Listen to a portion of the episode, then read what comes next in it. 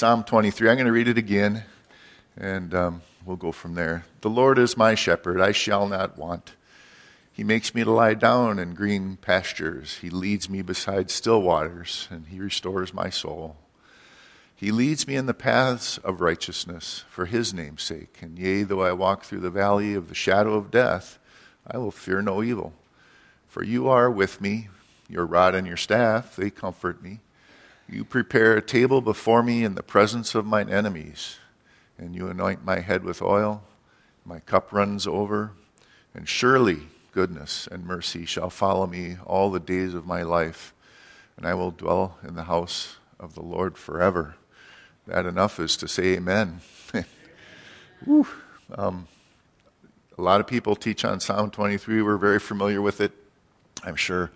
If you're not, then uh, praise the Lord. Well, it's a good psalm, and to see it, see it and taste it for the first time is good. And it starts out with our shepherd. Verse one, the Lord, the Lord Jehovah. And David's acknowledging Jehovah, the creator of heaven and earth in all of his glory, and that's his Lord. And then he says, my shepherd.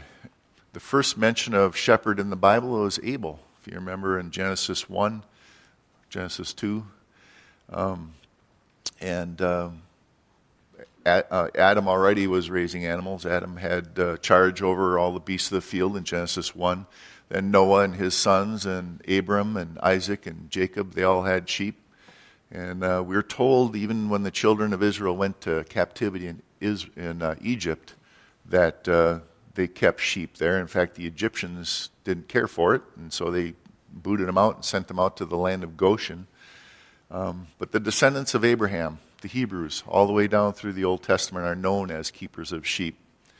And um, though Abram also had other animals, camels, cattle, donkeys, but David uh, was a young shepherd boy in the pasture fields uh, of his father Jesse around Bethlehem. If you want to turn to First Samuel sixteen, um, when Samuel went to anoint the king to replace Saul, God had passed over all the elder sons of Jesse to the young shepherd boy. Why? And we start to see a little bit of what the Lord's talking about in Psalm twenty-three.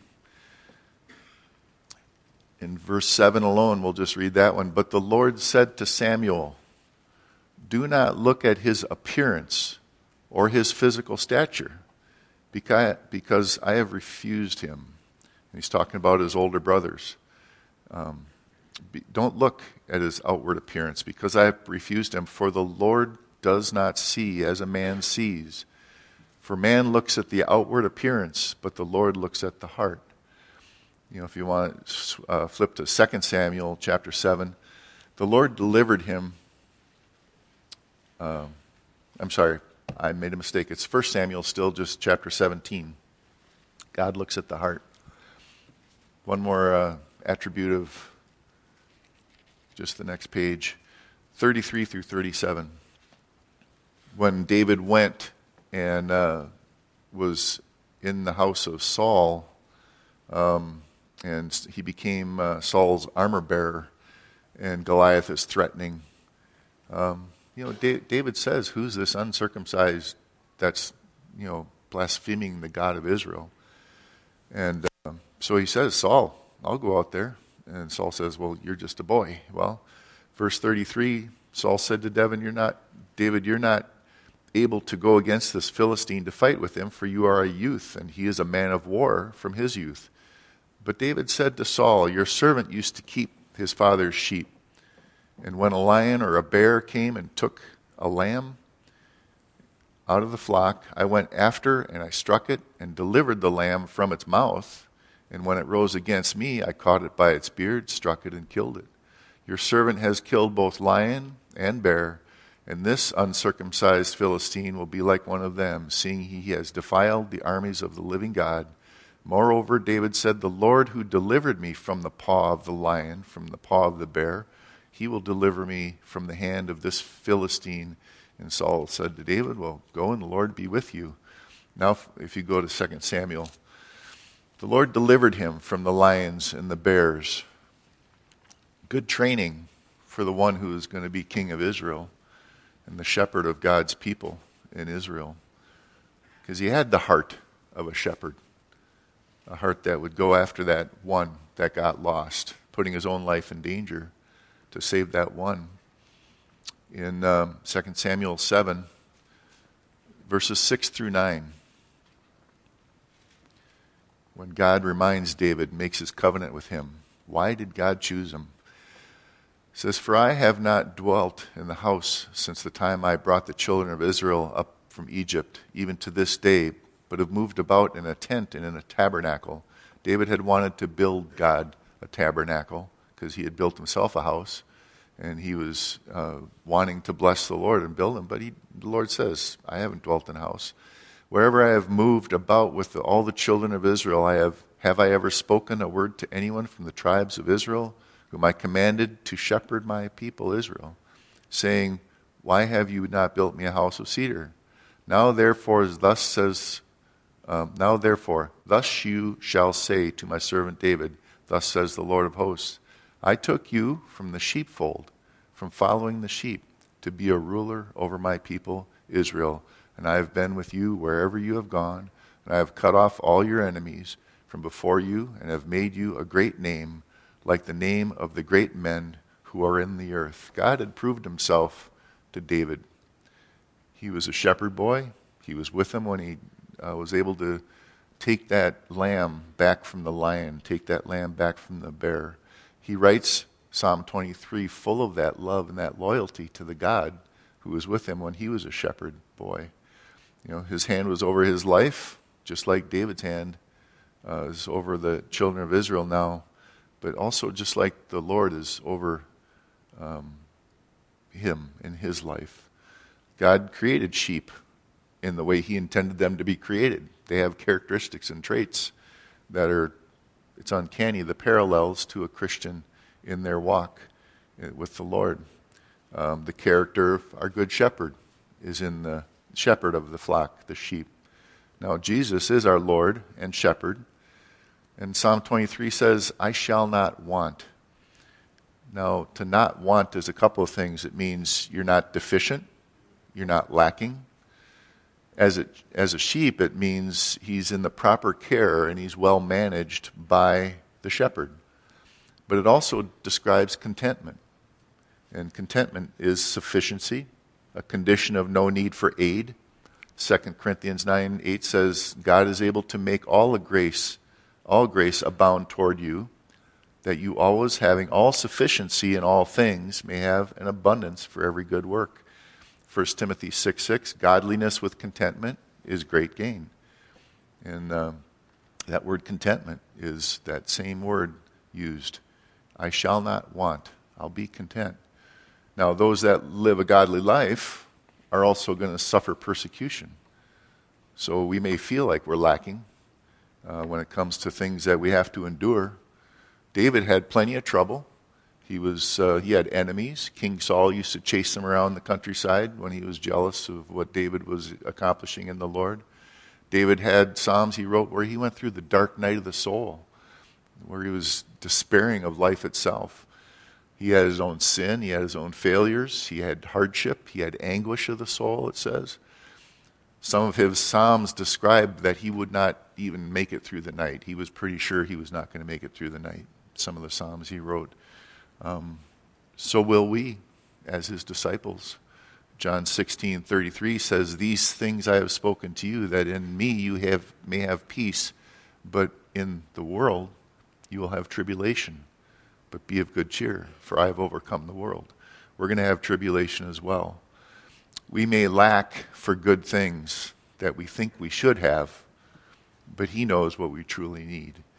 Um, the things that are for our good in this life, and for the, the most importantly, really in preparation for his kingdom to come, and whom he is preparing us for. Um, really only a, a Christian that puts his life in the hands of the good shepherd will really have contentment. If we're not putting our lives in his hands and trusting him, you know, we're we're going to be worried about what's coming next. We're going to be trying to scramble to make sure we got enough. And um, what did he say? You know, he said, uh, cast your cares on him, for his burden is light. It's a blessing and a pleasure to our Savior to provide for us so that we are content in him. You know, um, he knows us, and we know whom we have trusted. Um, he's the one that cares for us. We can rest in him. We can abide in him. Um, if Jesus makes you free, then you're free indeed. Now contrast this, there's really nothing more um, burdensome or grievous than criticism and complaining. And the one who's trying to provide, if all they're hearing is complaining and lack of gratitude, well, that's grievous. You know, as, as any parent or as the head of the household, and you're trying to provide and all you hear is criticism and complaining, it just grieves your heart. And uh, same for the Lord. It's a blessing to him when we're content and when we're grateful for what he's given us. And most importantly, eternal life. Whatever we're going through in this life, it's very tempting to to wonder why, Lord, what, what's going on? And and we want to, uh, you know, it boils down to bringing our petitions before him.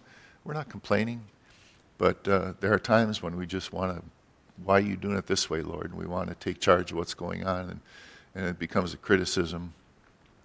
He does provide for us. You should never be shy about praising the Lord for everything, even the little things. Um, we're to be grateful. We're, we're to come before his presence with gratitude.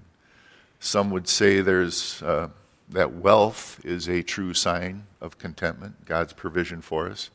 But Jesus said in Revelation chapter three that those that say they're rich, they're really wretched, you know, blind, pitiful, poor, and naked. Because God looks not on the outward, but he looks on the uh, hearts. That really, that's what really matters. Many have religion, but few have a relationship. Jesus wants us to know him and know our shepherd, be able to put our trust in him. And um, some are going to be, you know, the, there's many throughout the Bible that are considered false teachers, false prophets. Those that say they are believers, but they're not. Um, some came to Jesus describing their great works. He said he never knew them. Some had no oil in their lamps when he showed up, and he came. They were caught off guard, not ready, and they were left outside. How do we know that we're in the flock of the Good Shepherd? Well, it starts by the door that you used to get in. If you want to turn to John nine, Jesus had healed the blind man, and when they brought him to the Pharisees, well, they didn't believe him until they brought his parents in, saying that he indeed was blind from birth. When the Pharisees said, well, only a sinner is going to heal on the Sabbath, you can't break the Sabbath, talking about Jesus, and they wanted to know who healed him. But this guy, all he knows is, I was blind, and now I see. And only a man of God would be able to do this miracle. Well, they can't handle that, and so they kick the guy out. And Jesus goes and finds him, and look at what he says in verse thirty-five. Jesus heard that they had cast him out. And when he had found him, he said to him, do you believe in the Son of God? And he answered, and he said, who is he, Lord, that I may believe in him? And Jesus said to him, you have both seen him, and it is he who was talking with you. Now, when he first saw him is when he first opened his eyes. There was the man who healed him. So that's who you saw, and now that's who you're talking to. And he said, Lord, I believe. And he worshiped him.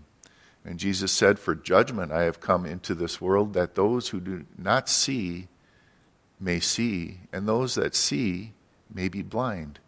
Some of the Pharisees who were with him heard these words and said to him, are we blind also? And Jesus said, look at this. If you were blind, you would have no sin. But now you say we see, therefore your sin remains. That's such a good, important truth. Because, you know, we, we want to think that we have all the religion and all everything in order, and our liturgy and our, and our creeds in order. And that way we're doing what we're supposed to do, and we think we've got it right. But, you know, he wants us to know him. He wants us to see him and know that we, we're blind and naked until we come to him.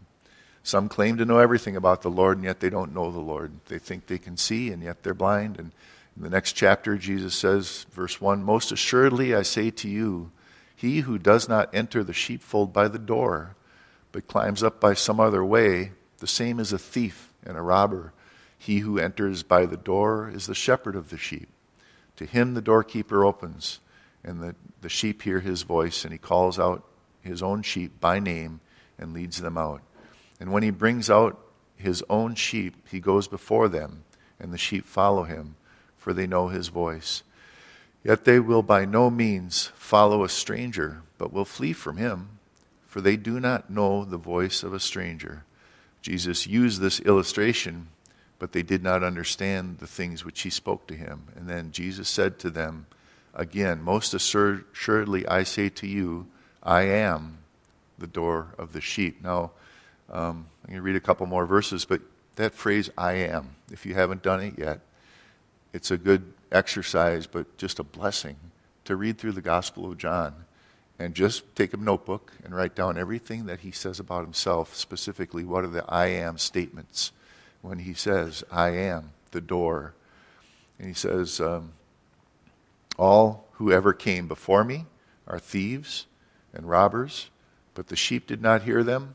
I am the door. If anyone enters by me, he will be saved and will go in and out and find pasture. A thief does not come except to steal and to kill and to destroy. I have come that they may have life and that they may have it more abundantly." One of the "I am" statements. Um, when you believe him, he says, and when you, you know, he asked the one that he, he healed, he says, then you know who, you have the right door. He, he believes and he has the right door. So, are you in the flock? Well, are you using the right door? Are you coming to the Lord? Because he's the door, through him and not through any of your own works.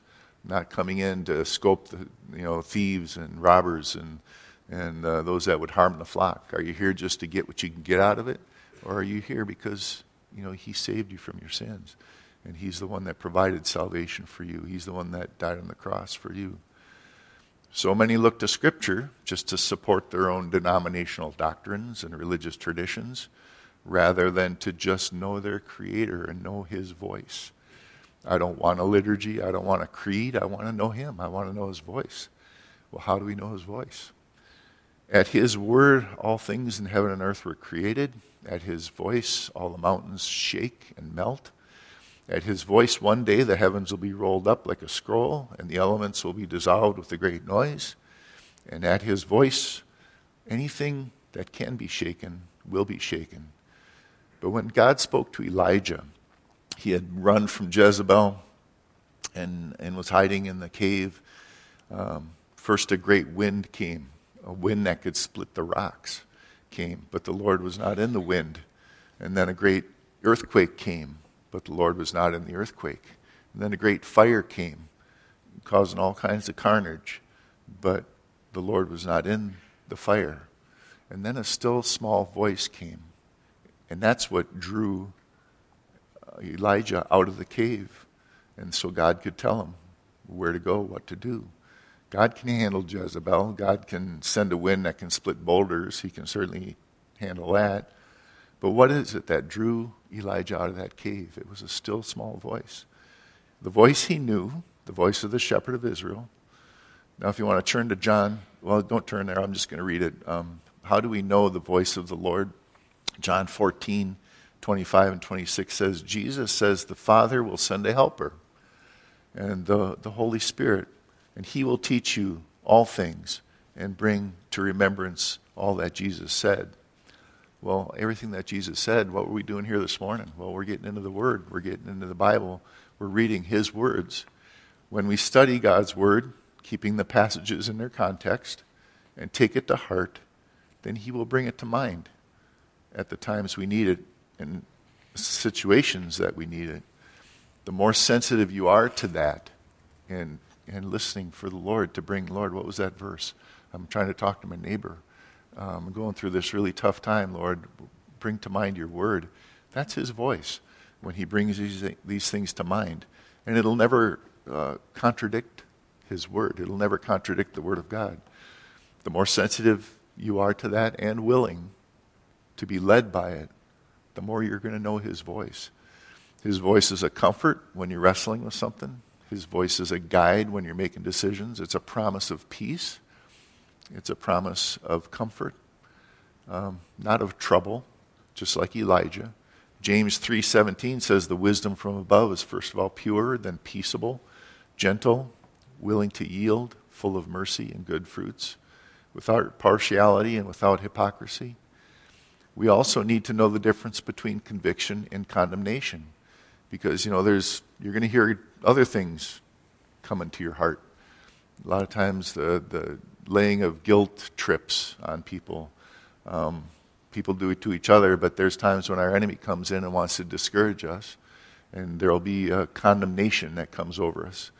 But at the same time, uh, from John sixteen eight, what does he say about the Holy Spirit? When he has come, he will convict the world of sin and of righteousness and of judgment. When we need correction, then we're under conviction. But it's not the same as condemnation. Hebrews twelve eleven says, no chastening seems to be joyful for the present, but painful. Nevertheless, afterwards it yields a peaceful fruit of righteousness to those who have been trained by it. And Psalm twenty-three four says, your rod and your staff, they comfort me. The rod is for discipline. It's the staff has a hook on the end. It's meant to reach out and pull us back from the edge of danger. Sheep tend to wander. We're prone to wander. You know, we're prone to wander. Lord, I feel it. We sing that song. And you all know it's true of yourselves. You know, we are prone to wander. It's, it's. Uh, we wake up every morning. What does Paul say? Take up your cross and follow the Lord. Or the Lord says, take up your cross and follow me. And um, it's because we're first thing off in the morning is we want to go our own way. We want to do our own thing. This is so much like sheep. Um, we need his rod because we start wandering off. You know, he'll use the rod if necessary to remind us we got to get back to the flock. Now, because of that, you know, we may need to be reminded to get back in the fold. But the conviction of the Holy Spirit is always going to draw you back to him.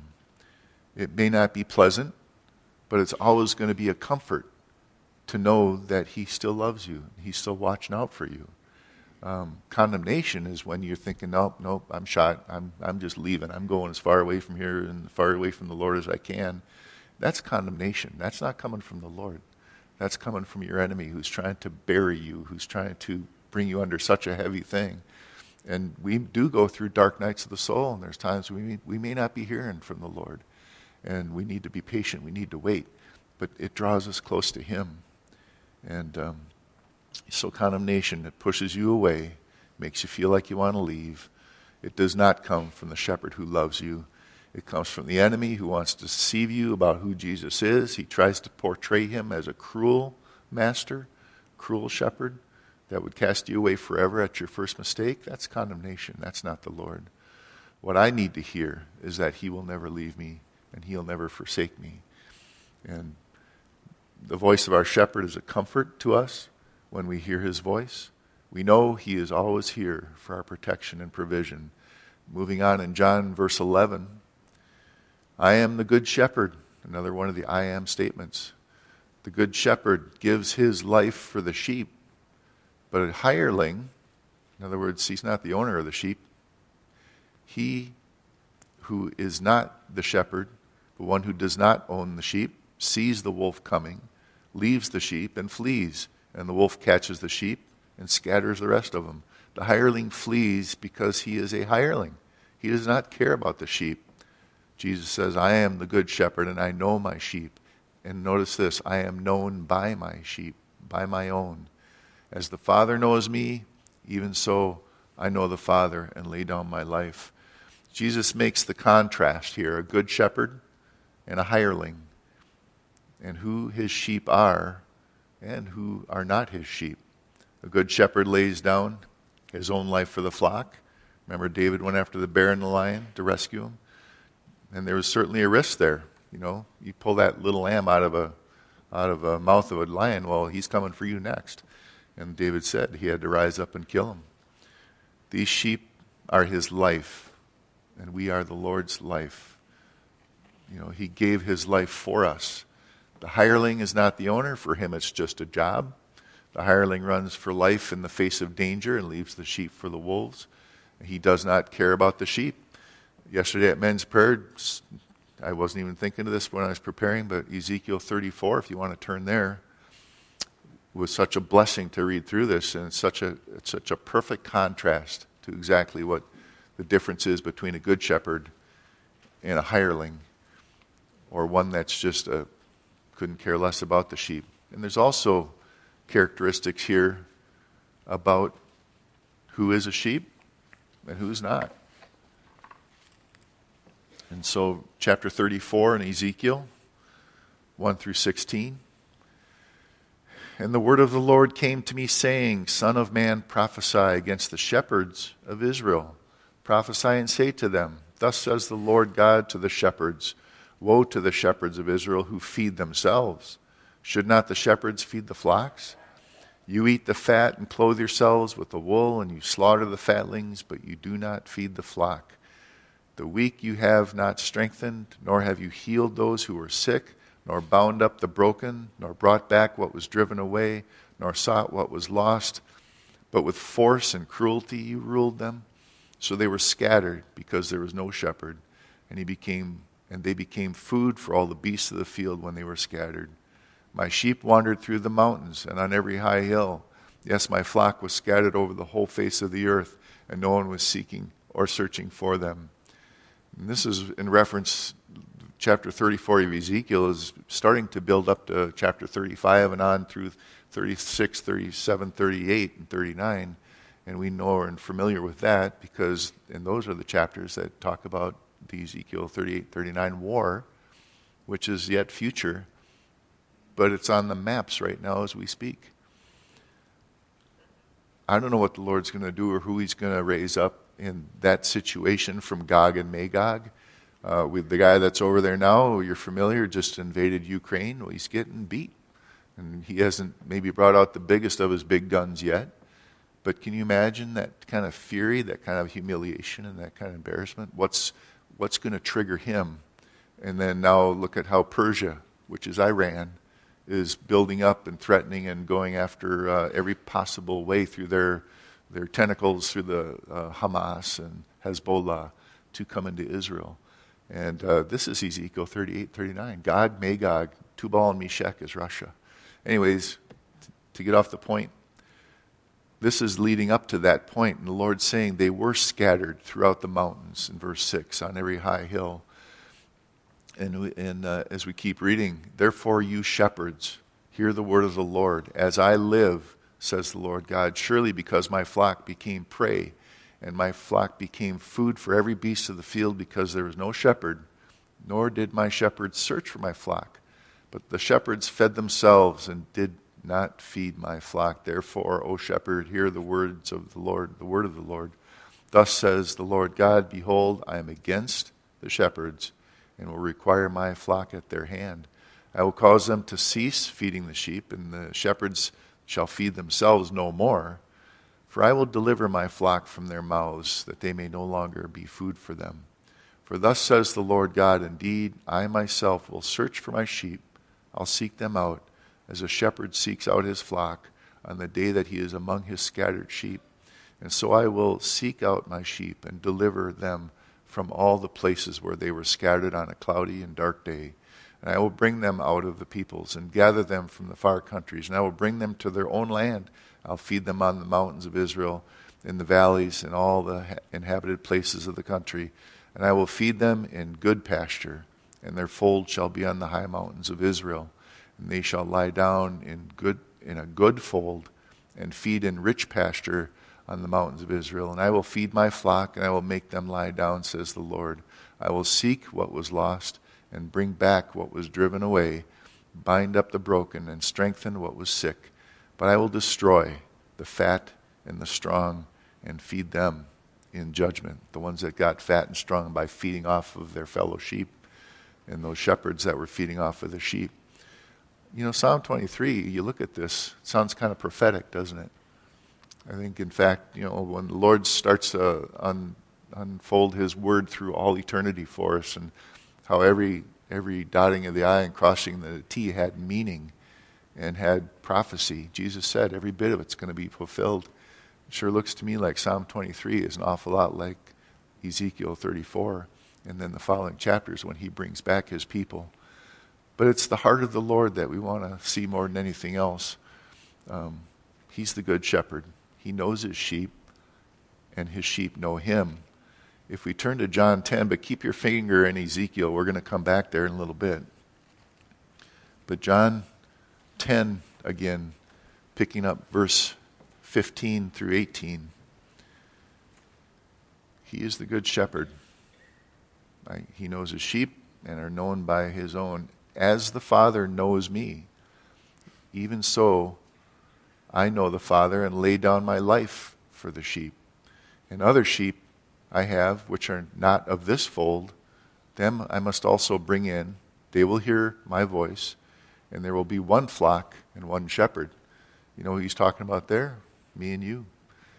The ones that are going to hear his voice like you did, and you responded, and you put your trust and your faith in him. These are the sheep that he's talking about right here. I have other sheep. I'll bring them in. He's speaking of the Gentiles. He's speaking of the church age. And he says, they will become one. Therefore my Father loves me, because I lay down my life, that I may take it up again. Just like David, uh, who ruled or uh, was a shepherd of the sheep, would lay down his life. But here the Lord says, no one takes it from me, but I lay it down of myself. I have power to lay it down, and I have power to take it again. But this command I received from my Father. The Lord only did what he was asked to do. God said that David was a man after God's own heart. His willingness to lay down his life for the sheep. And that was lost, just like our Savior, who came after each and every one of us. And we were lost.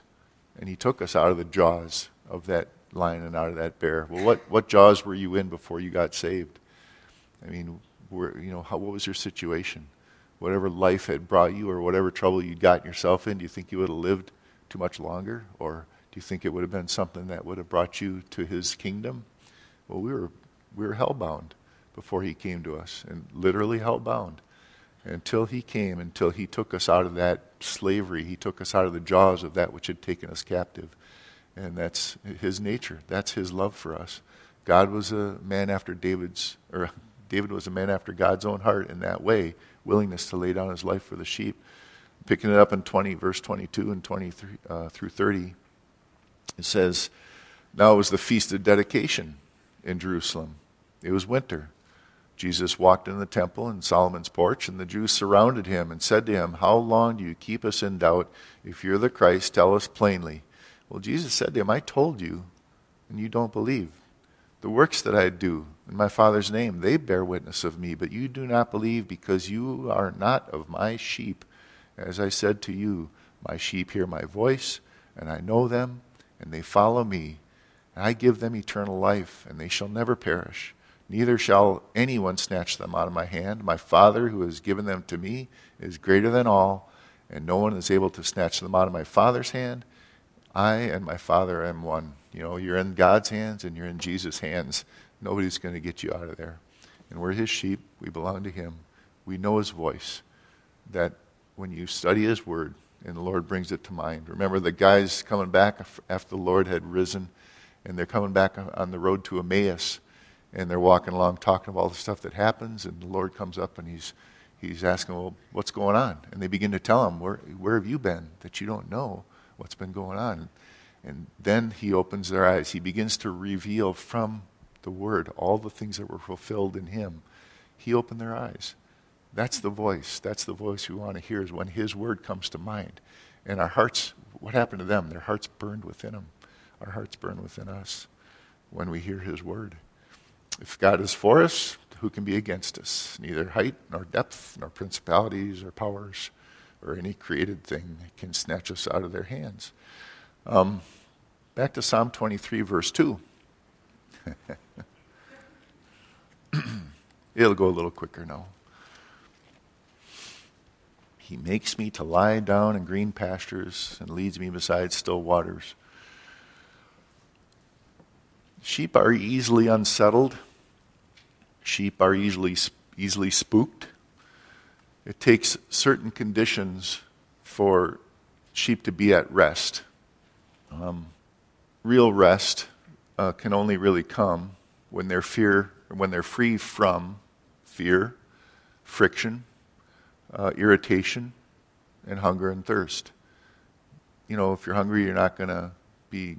You're going to be wandering around looking for where to find water, where to find grass. You're not going to rest. He makes him to lie down. You're not going to get a sheep to lie down. They're going to be up and at it if there's any threat, there's any kind of fear, any kind of irritation. The first one is fear. We live in a fallen world. The dangers and threats are out there, but we are his sheep. We have put ourselves in his care.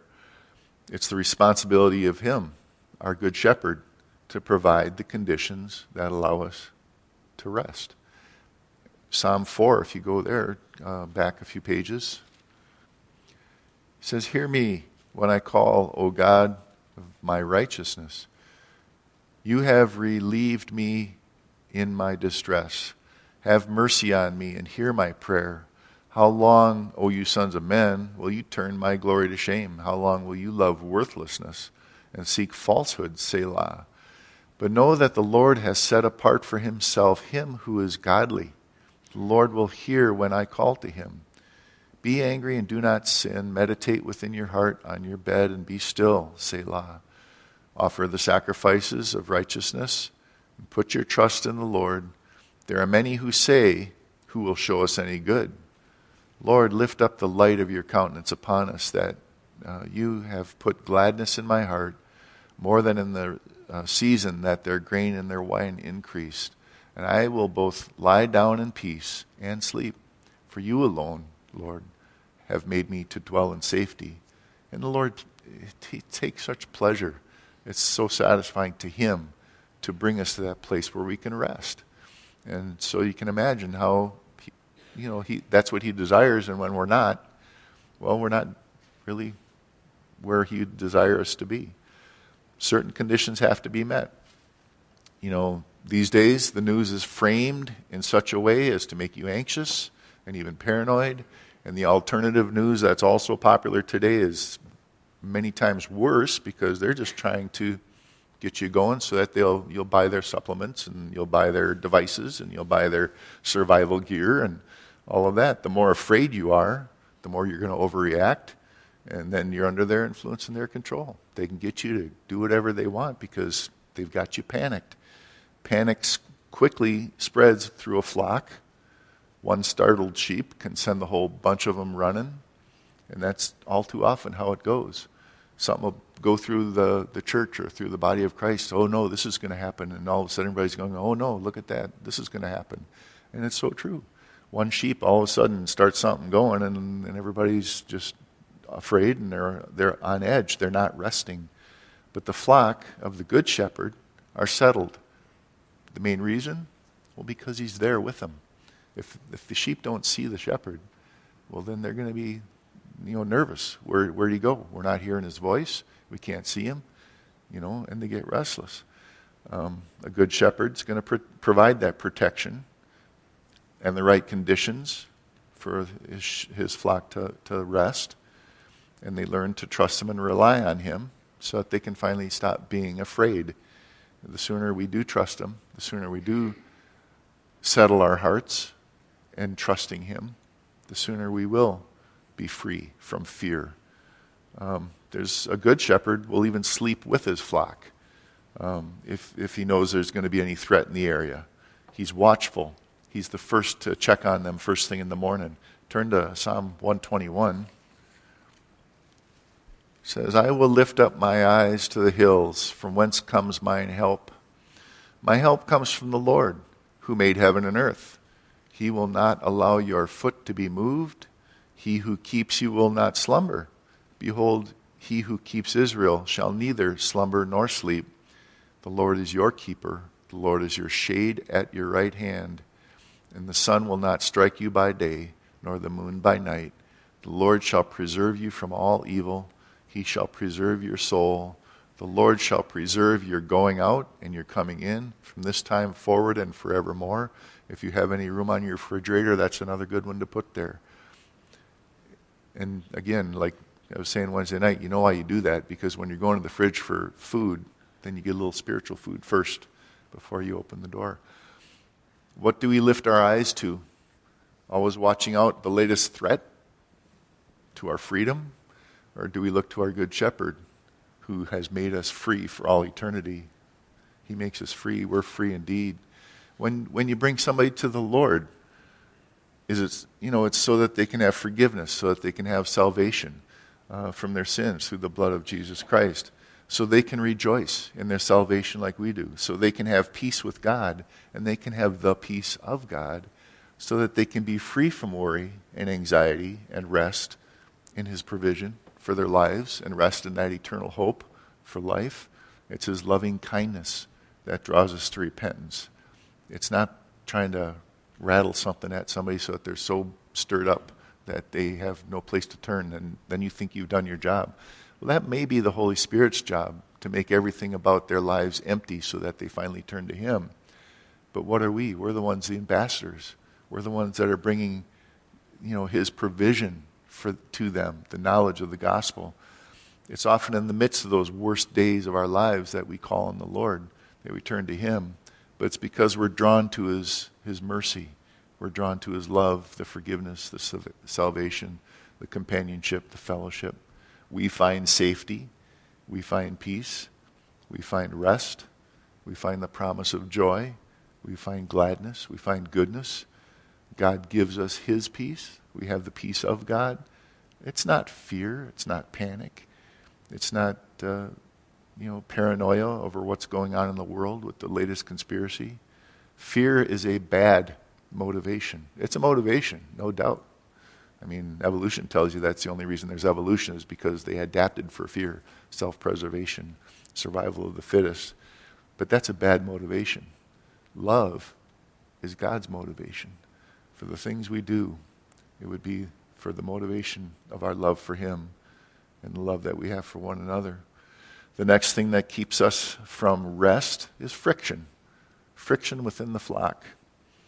Jesus said, you know, if you have a problem in your heart with your brother or your sister, go to them and get it right.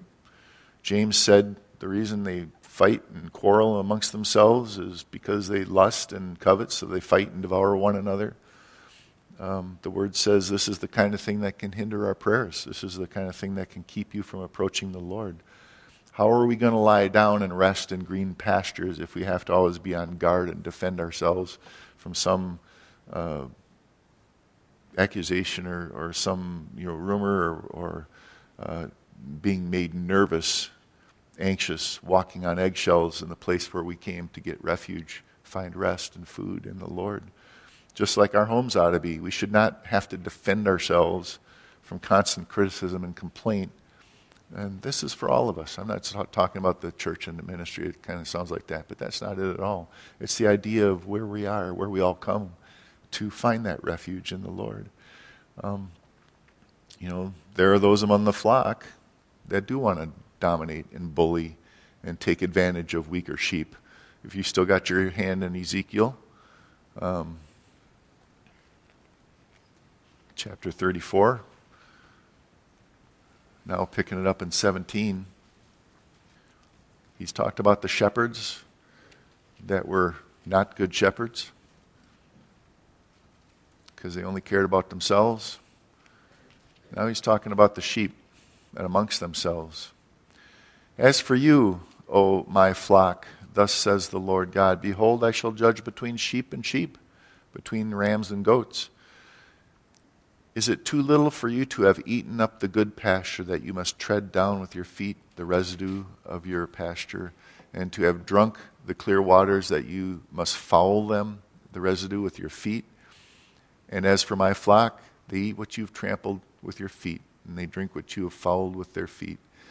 Therefore, thus says the Lord God to them, behold, I myself will judge between the fat and the lean sheep, because you have pushed with the side shoulder and butted all the weak ones with your horns, and scattered them abroad. Therefore I will save my flock, and they shall no longer be a prey, and I will judge between sheep and sheep. I will establish one shepherd over them, and he shall feed them. My servant David," maybe Psalm twenty-three is prophetic, "and they shall feed him, feed them, and they, and he shall be their shepherd. And I, the Lord, will be their God.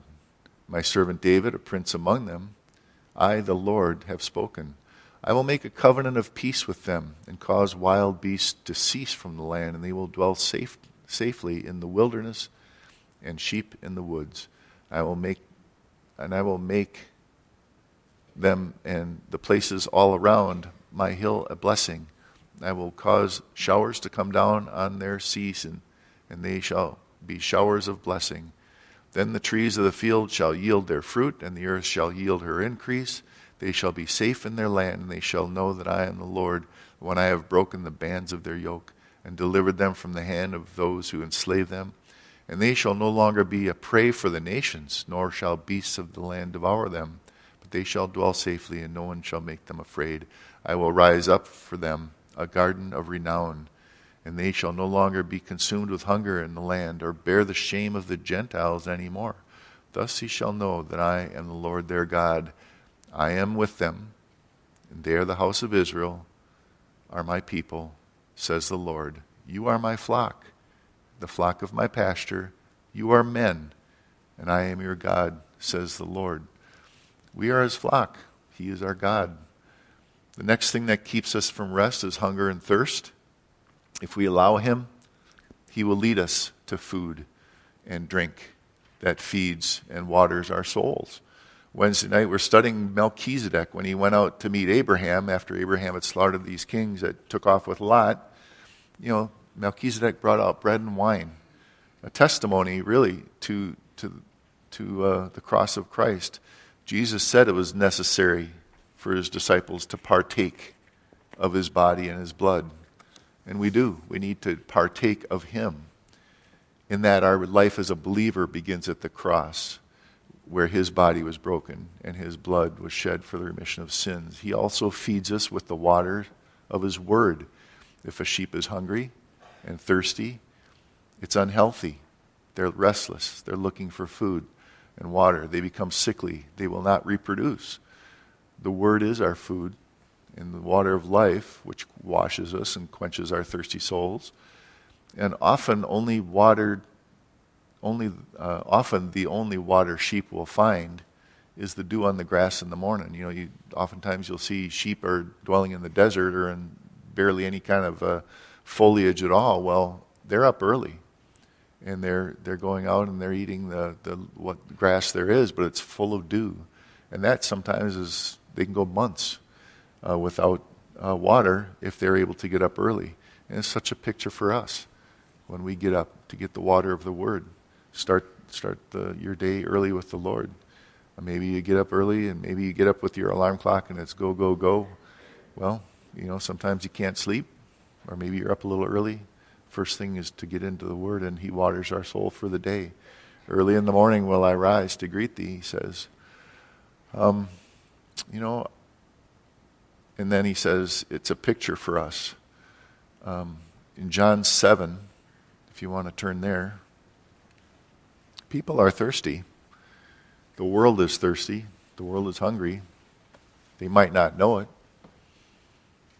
Once you start showing them the water that you have, the life that you have, the goodness that God has been in your life, it's not necessarily going to be a, a having to do with things and stuff, but it's going to have a lot to do with that peace that's in your heart, that calm that you have. In John seven, just thirty-seven and thirty-nine, uh, through thirty-nine, on the last day, the great day of the feast, Jesus stood and he cried out, saying, "If anyone thirsts, let him come to me and drink. He who believes in me, as the scripture has said, out of his heart will flow rivers of living water." But notice he spoke this concerning the Spirit, whom those believing in him would receive, for the Holy Spirit was not yet given because Jesus had not yet been glorified. Out of our lives, he says, will flow living water, rivers of living water. I think the word flow there is along the lines of gush, along the lines of you're not going to hold it back real easy. Spiritually healthy sheep will reproduce, and they'll be faithful in their lives and draw others to Christ. They'll be fruitful in their lives. They'll draw others to Christ. They see that you are in the care of a good shepherd. It makes them jealous. That's that's what we're supposed to do. Our lives should be a testimony. You know, they can they can see if you know the Lord, and they can see if not. Matthew five six says, "Blessed are they which do hunger and thirst after righteousness, for they shall be filled." The world is thirsty. The world is hungry. And those that are willing to acknowledge it, if you have that water, they're going to want it. Um, Psalm twenty-three, verse three says, "He restores my soul." But turn to Psalm forty-two. David was no stranger to difficulty. Like all of us, he had his troubles. In the first three verses, he says, "As the deer pants for the water brooks, so pants my soul for you, O God. My soul thirsts for God, for the living God. When shall I come and appear before God? My tears have been my food all day and all night, while they continually say to me, 'Where is your God?'" David's in a situation where all those that are around him are mocking him. And we're going to read, it's actually in the midst of people he used to worship with. And uh, but he, here he is in that situation. Verse four, "When I remember these things, I pour out my soul within me. For I used to go with the multitude. I went with them to the house of God, with the voice of joy and praise, with a multitude that kept a pilgrim feast. Why are you cast down, O my soul? And why do you dis- are you disquieted within me? Hope in God, for I shall yet praise him, for the help of his countenance. O my God, my soul is cast within me. Therefore I, for I will remember you from the land of Jordan and from the heights of Hermon, from the hill Mizar, and deep calls to deep at the noise of your waterfalls. And your waves have billows, waves and billows have gone over me. The Lord will command his loving kindness in the daytime, and in the night his song shall be with me, a prayer to the God of my life. And I will say to God, my rock, why have you forgotten me? Why do I go mourning because of the oppression of the enemy? As the breaking of my bones, the enemies reproach me, while they say to me all day long, 'Where is your God?' Why are you cast down, O my soul, and why have you disquieted within me? Hope in God, for I shall yet praise him, and help the help of my countenance and my God." Boy, you know, you wish you could hear the actual music that he put this to, because right at the end he put something in there, just hope in God. After all of that, God does restore our soul when we put our hope in him. But when sheep sit down or lie down in the field, and they got the big full full bunch of wool on them, and they lie down, and if they roll a little bit too far, they'll flip over right on their back, and they can't get up. They got the wool, it's all holding them, and it's a pathetic sight. They're sitting there kicking in the air, they are completely helpless, and they will die. This picture is perfect for us, because by our own strength we cannot do nothing. Like when sheep are kicking with their legs in the air, so are we. And we, we're stuck. We lost our footing. Whatever circumstance or snare we stumbled into, left to ourselves, our lives are at risk. We'll get cast down. That's the word cast, they call it. When a sheep ends up on its back, they say the sheep is cast or cast down. But even our souls, if sin turns our hearts completely away from the Lord, if we're left to ourselves, we are at risk. And it has to be God who restores us. And it's to all his glory and that he watches over us and he rescues us. Um, verse three, in the second part, it says he leads us in the paths of righteousness. It's less likely to be cast down when we follow his path. Our tendency is to keep in the same paths that we've always been in.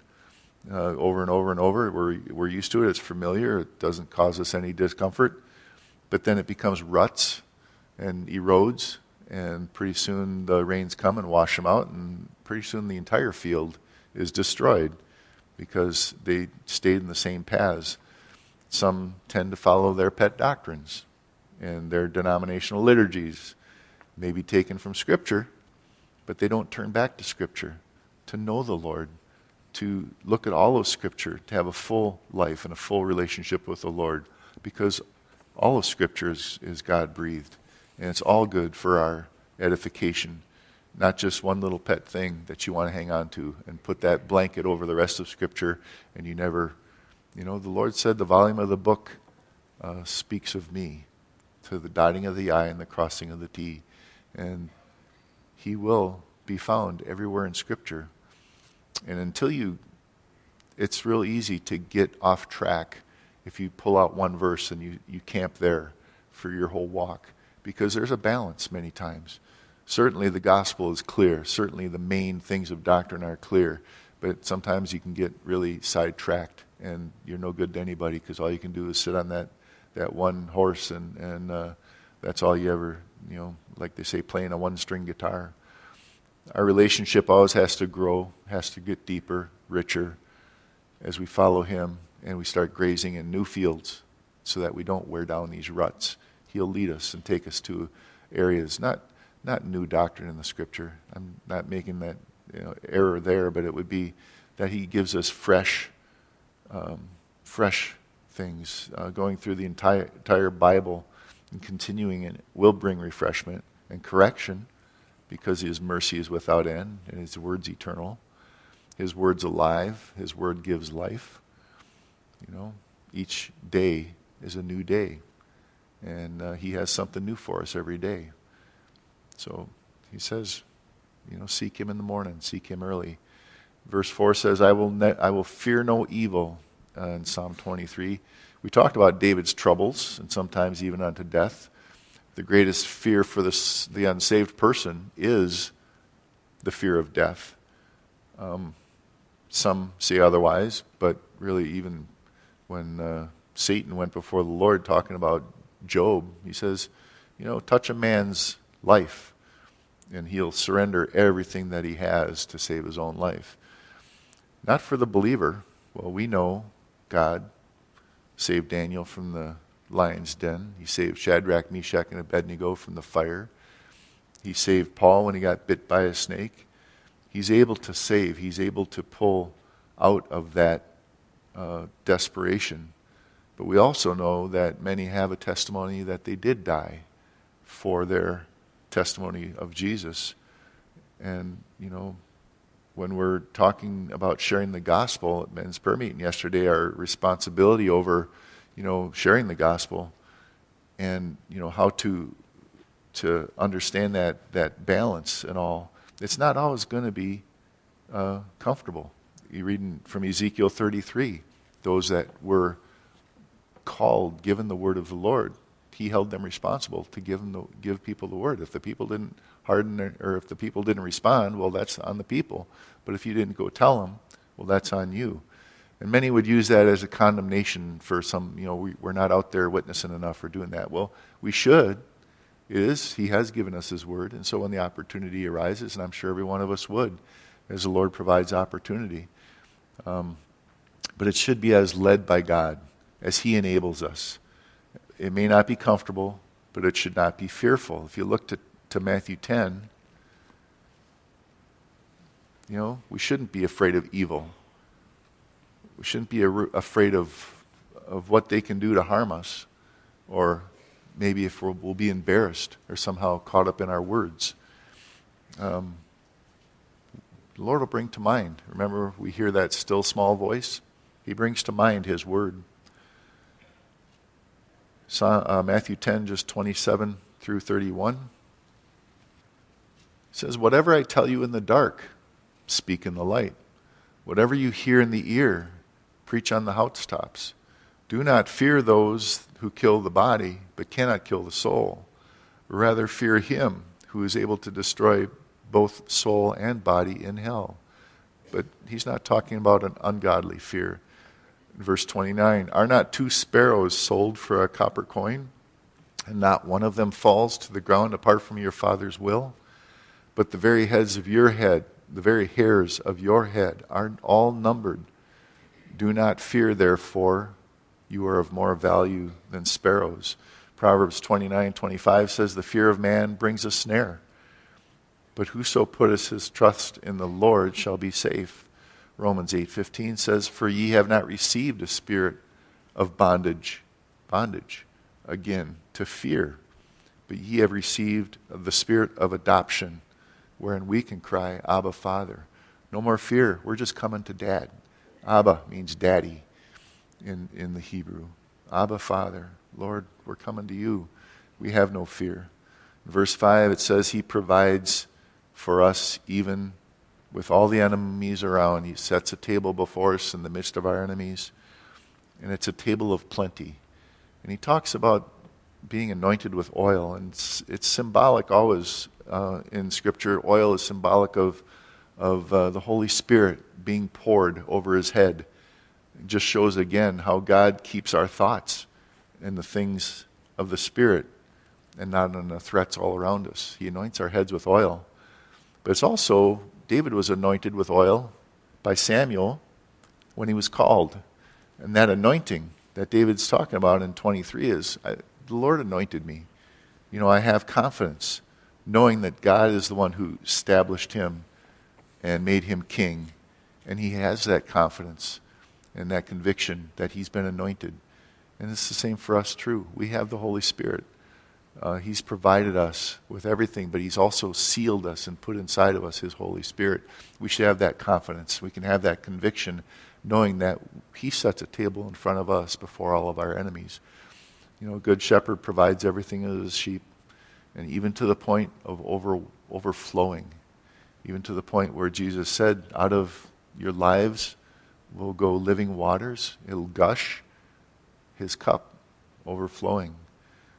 That's the indwelling by the Holy Spirit inside of us. And in verse six, back in Psalm twenty-three, for our final verses, just a, it's an amen all by itself. Surely goodness and mercy shall follow me all the days of my life. You can bank on it. That's the Lord you can turn to, no matter what you find yourself into. A good and merciful Lord God. And all the days of my life, and I will dwell in the house of the Lord forever. We have a bright and incredible future. Everything we need in this life, and to dwell with him in eternity, in the house of the Lord forever. And eternity in the care and the love of our good shepherd. And that's Psalm twenty-three. Praise the Lord. Let's pray. Lord, thank you so much for your grace and your mercy for us. Thank you for that bright hope, that incredible hope that we have of eternity with you, as we'll get to know you for eternity, that you're our good shepherd. And Lord, thank you for, for letting us hear your still small voice, and for letting us be able to draw close to you and come out, even in the midst of all the, the threats of the enemy around, Lord, we can have confidence, we can have comfort. So Lord, please, I pray, put these things in our hearts and minds, that you go with us today and you go, th- go with us through the week to share with others, and, and just share that water, that living water with a, a lost world that's thirsty. We ask all this in Jesus' name, amen.